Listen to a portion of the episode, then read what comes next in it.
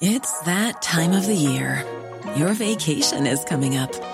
You can already hear the beach waves, feel the warm breeze, relax, and think about work. You really, really want it all to work out while you're away. Monday.com gives you and the team that peace of mind. When all work is on one platform and everyone's in sync, things just flow wherever you are. Tap the banner to go to Monday.com.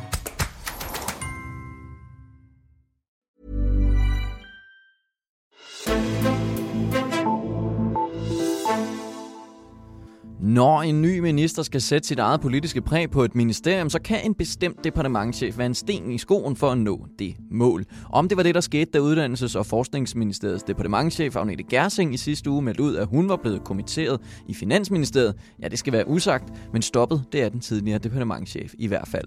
Og hun er ikke den eneste. Der er flere departementchefer igennem tiden, der har været igennem den samme manøvre. Er det en måde at sætte sit eget politiske hold på i toppen af ministerierne, eller hvad kan vi sige om at blive kommitteret? Den historie ser Altinget Azure nærmere på i dagens udsendelse. Mit navn er Henrik Axel Bugter.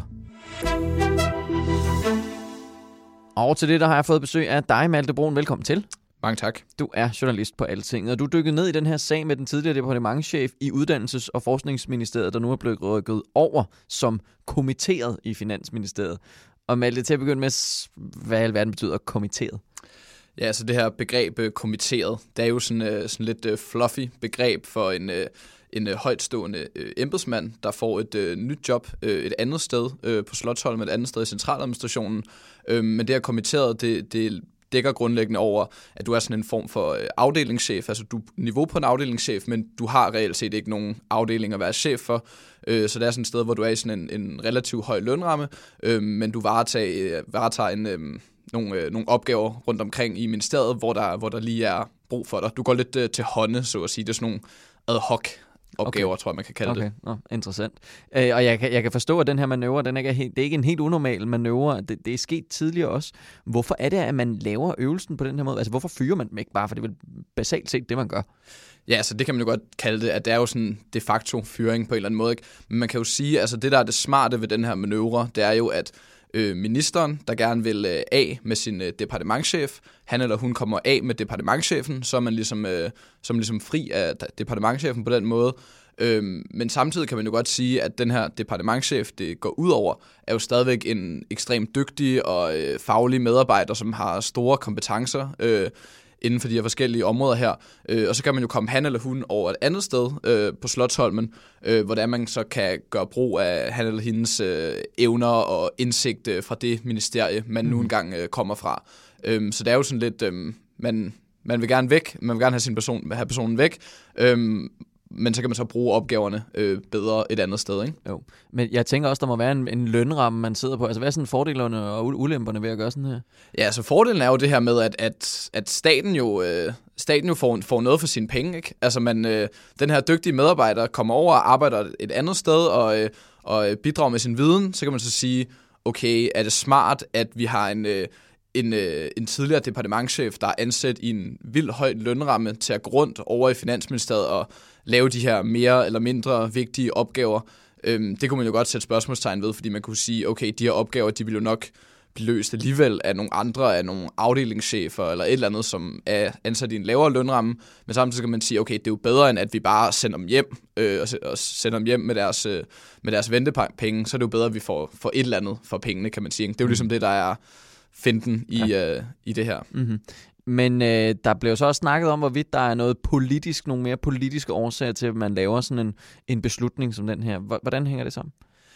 Ja, altså det er, jo, det, er jo, det er jo lidt svært at sige det her, fordi vi, i, den, i det konkrete tilfælde med Agnete Gersing, der, der ved vi jo reelt set ikke, hvad der er foregået. Altså når man snakker med kilder til baggrund, øh, så hører man, at, øh, at, at, at der ikke som sådan ligger noget partipolitisk i det. Altså det der, det der mere med det, det er det her med, at Øhm, vi ser det jo en gang imellem, at der kommer nye ministerier ind øh, i ministerierne, og de har deres dagsordner, som de gerne vil, vil have igennem, og, øh, og, og så er der jo også det her sådan noget helt basale kemi mellem øh, ministeren og departementchefen, Øhm, og så i stedet for, at man sådan fra den ene dag til den anden bare siger, ud af vagten, så lader man ligesom, der går noget tid, og man, man ser det an, og så kan man så lave de her øh, transfers øh, hen over årene. Mm-hmm. Øhm, det, det som Susanne Helund, der er en stor ekspert inden for det danske embedsværk, altså hun siger det her, det er, sådan, det er den danske måde at gøre det på, at man, at man ikke gør det fra den ene dag til den anden, men man ligesom sådan lige ser det an, og så laver man den her udskiftning undervejs, så man får øh, de departementchefer ind på de pladser, man øh, nu engang gerne vil have, så man ligesom laver sin holdopstilling sådan lidt undervejs. Mm-hmm.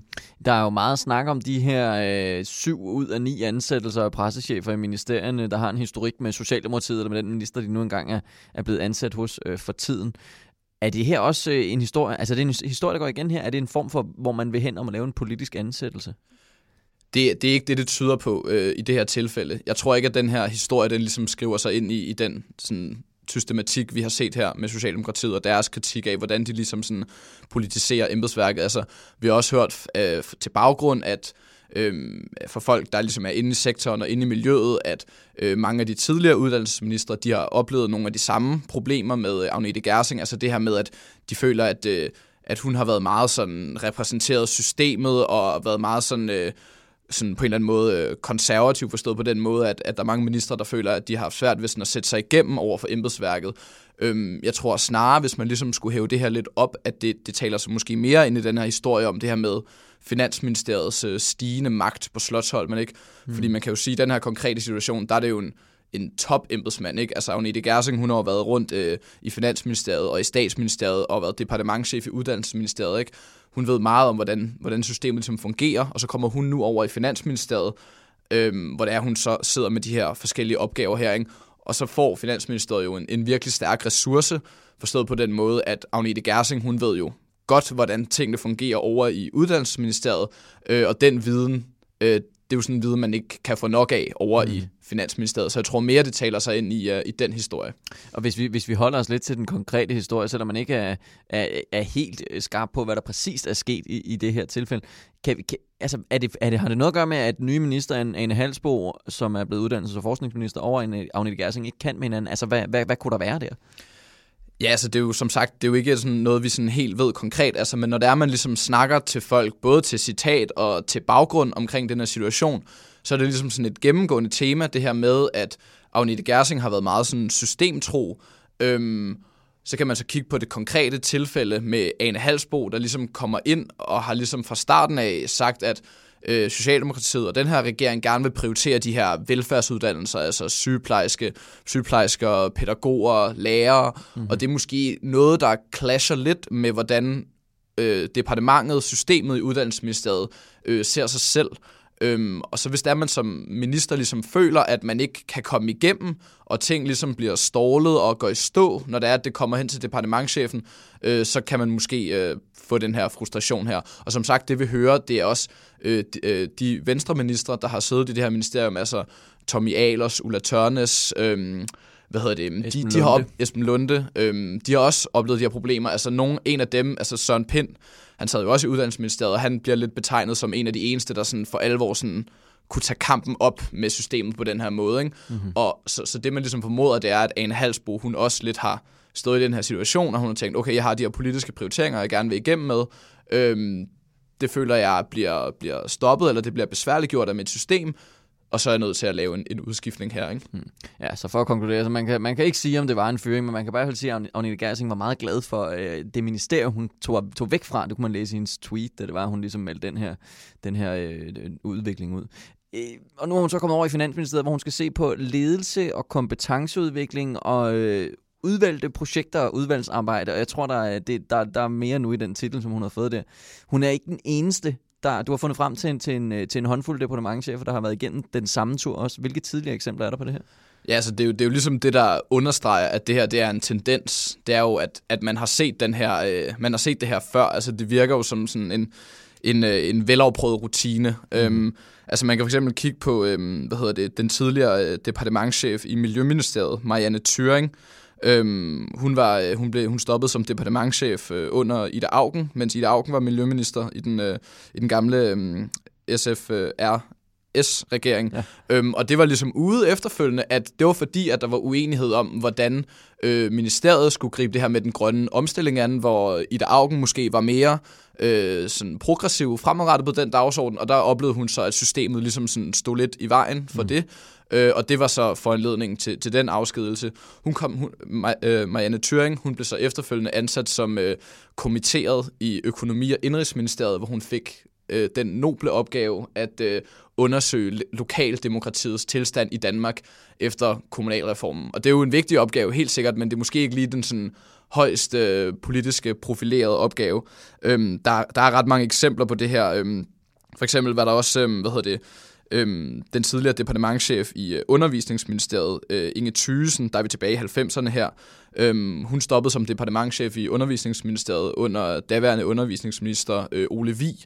Det var efter en øh, konflikt omkring øh, tvindlovene. Hun mm. kom også over i Finansministeriet og fik den her rolle som kommitteret. Mm-hmm. Øhm, hun har så efterfølgende, altså det, var, det, var, det blev set som en, altså som en retrætepost, men hun, det var stadigvæk sådan et reelt stykke arbejde, hun lavede over i Finansministeriet øhm, omkring en masse forskellige ting. Mm. Så det er jo det her med, at ja, at, at nogle gange så dækker det her kommenteret over øh, reelt arbejde, hvor man faktisk kommer ind og laver noget, og så nogle gange så er det måske mere den her sådan lidt retræte-agtige mm. post. Ja, og jeg, jeg kan huske fra din artikel, at Peter Loft han også var inde over. Han var en af dem, der ikke sagde ja tak til den stilling. Ja, altså Peter Loft, han, øh, det var ham, han kom jo fra, det, øh, han var jo departementchef i Skatteministeriet. Han blev så sendt hjem på grund af hele den her sag med øh, Helle Thornings skattesag osv. Øhm, han fik så tilbudt en øh, post over i øh, Dansk Meteorologisk øh, Institut, øh, og den valgte han så at sige nej til. Øh, og han endte så med at, at få øh, godtgørelse, øh, efter han stoppede mm. i, øh, som øh, departementchef i Skatteministeriet, i stedet for at fortsætte øh, i, en anden, i en anden stilling. Ja, for det var ikke noget, der var interessant. Nej, han kalder det selv... Øh, røven af 4. division, ikke? Og blive kommissær. Så er det jo trods alt bedre at ryge over i Finansministeriet, ikke? På en eller anden måde. Og, og så kan du, så en del af det er jo også det her med, så kan du komme over i Finansministeriet, så kan du sidde der i noget tid, og så kan det jo være, at der på et tidspunkt åbner sig en anden mulighed. For eksempel en, en, øh, en så kan du blive styrelsesdirektør, eller et eller andet, ikke? Altså, øh, så, du ligesom, så du bliver inde i loopet på en eller anden måde, mm. øh, inde i centraladministrationens loop, øh, så er du lige derovre i noget tid, og så kan du så gå over i en anden stilling på et andet tidspunkt, hvor du er lidt længere væk fra den der øh, betændte politiske mm-hmm. situation, der jo kan være i inden tæt på ministeren. Mm. Og nu er der så en ny departementchef, der skal findes til Uddannelses- og Forskningsministeriet. Det må vi jo holde øje med, Malte Broen. Jeg vil bare sige tak, fordi du kom forbi og gjorde os klog på den her sag. Det var så lidt. Og tak til dig, der lyttede med til den her udsendelse. Du kan få meget mere af den her type journalistik på vores gratis del på altinget.dk, hvor du også kan skrive dig op til vores gratis nyhedsbrev. Mit navn er Henrik Axel Bugter, om vi lyttes ved.